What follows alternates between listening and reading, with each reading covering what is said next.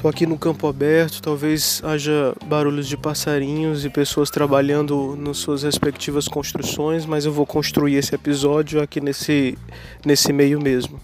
Ainda falando sobre a Revolução Francesa, tem uma sacada que o Eric Voegelin ele teve quando estava falando a respeito dessas eras das revoluções, que foi o que ele entendeu ser a substituição do corpo místico. Né? Então, corpo místico é, é uma expressão que a gente encontra dentro da teologia católica. Não sei se a protestante ela, ela assume também essa ideia do corpo místico, que é o corpo glorioso de Jesus após a ressurreição e no qual nós todos iremos nos confraternizar depois da morte, na transcendência, ou mesmo ainda presente nessa vida, quando, quando aceitarmos Ele como nosso Senhor e Salvador, único caminho, verdade e vida. Se você traz esse, esse conceito, essa categoria para dentro da, da, da, concepção antropológica da sociedade, né, o corpo místico seria aquela ideia que nos faz ter coesão enquanto civilização cristã. Então, é a ideia de nós estarmos agregados, juntos, fraternos, por causa de um corpo místico. Esse corpo ele traz valores, crenças, é, a nossa fé, enfim, tudo o que é abstrato e transcendental no sentido que não é palpável e que, as, e que se torna o a priori do indivíduo. Nós nascemos dentro de uma civilização cristã e nos consideramos partícipe dela porque nós estamos como células desse corpo místico de Cristo, certo? E aí o Vuglin, ele tem a sacada, primeiro a grande sacada dele é de que existe um corpo místico dando sentido, coerência e coesão para uma sociedade. É bem verdade que a partir dessa categoria a gente poderia fazer outras perguntas. E os bárbaros? Cada bárbaro, cada povo deve ter o seu corpo místico. E aí talvez a gente entre em diálogo com as teorias do René Girard a respeito do sacrifício do inocente que provoca a coesão dos sentimentos, das sensações e das inteligências, né? É, mas aí vamos entrar nesse aspecto em outro momento que eu estiver estudando melhor René Girard. Ainda sei apenas verbete de enciclopédia sobre ele. Então, e os bárbaros? Será que os bárbaros tinham um corpo místico que permitia a coesão deles?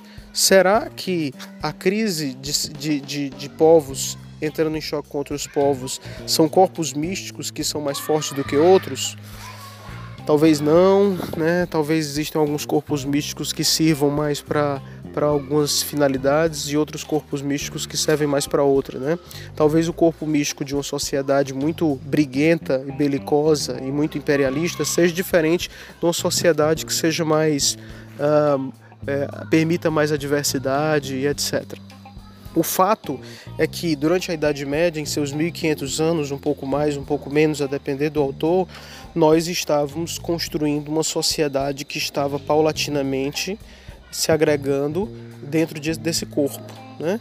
E aí ela acabou tendo algumas características que o pessoal do Iluminismo e da Revolução Francesa vão entender como sendo antigos, antigos valores que eram um antigo regime. Então, é, esse corpo místico aparentemente entrou em decadência. Também uma coisa que é importante não confundir é o corpo místico que está sendo agregado nessa embriogênese social, que está agregando todas as pessoas, e a verdade doutrinal passada pelo Cristo, né? Acho que a gente pode também fazer essa distinção é, para essa categoria. Uma coisa é o que o Cristo queria, outra coisa é o que aconteceu com a civilização cristã. Porque o fato é que essa, esse regime entrou em decadência por motivos múltiplos que é muito complicado a gente começar a discriminar agora e elencar ponto por ponto. Mas é, nós, possivelmente, defende Vogelin, é que nós não tivemos uma evolução no sentido estrito do termo positivo. Nós não saímos de uma condição inferior para uma condição superior nós estávamos mudando corpos místicos, né? nós estávamos mudando formas de ser da, da transcendência, aquilo que é o a priori do indivíduo e que faz com que a sociedade tenha uma identidade. Só para você ter uma ideia, um dos revolucionários que mais, mais se destacou na época do terror foi um médico chamado Mahat, um médico pestilento que tinha uma doença na sua pele que o fazia ficar todo tempo se submetendo a banhos na sua banheira, banhos pretensamente medicinais. E esse cara criou um jornal chamado o Jornal é, do o amigo do povo, né? Então ele flertava e paquerava constantemente com o terceiro estado, o terceiro estamento dos Estados Gerais, que era o, o pessoal mesmo, o povão, né? Os, os sem. É o pessoal que, que levou a revolução adiante a ferro e fogo, com a faca na caveira.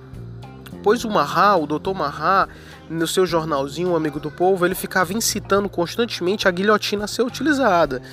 E aí, por exemplo, Carlota Corday é uma, é uma jovem interiorana, né, rural, que inteligentemente entendeu, talvez não, não nas últimas consequências da inteligência, mas ela entendeu que o Marra fosse um fulcro de onde partia toda a vontade de morte da Revolução Francesa. O que foi que ela fez? Foi até onde o Marat eh, tomava o seu banho dentro da sua casinha, que ele deixava aberto ao povo, disse que tinha uma carta com os traidores da Revolução, todos escritos, né, listados. Ele mandou ela entrar. Quando ela foi mostrar a carta, na verdade ela mostrou um punhal e assassinou o Marat dentro da própria banheira, entendendo que aquilo dali fosse um, um, um movimento, esse assassinato fosse um movimento importante para acabar com a Revolução.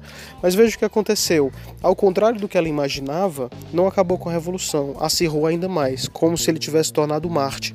Tinha gente que cultuava o corpo morto de Mahá, como se você tivesse a nova figura de um Cristo crucificado e que teve o seu santo sepulcro.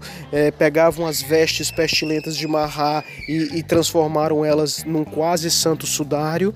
E, finalmente, finalmente, você tinha um corpo místico de Cristo que estava se construindo há milênios, né? há um milênio e meio em torno dessa sociedade, aqui denominamos Idade Média, e que agora estava querendo se, ser substituída por outros corpos místicos, por exemplo, tendo como uma das personagens é, nesse, nesse episódio o pestilento médico Marra.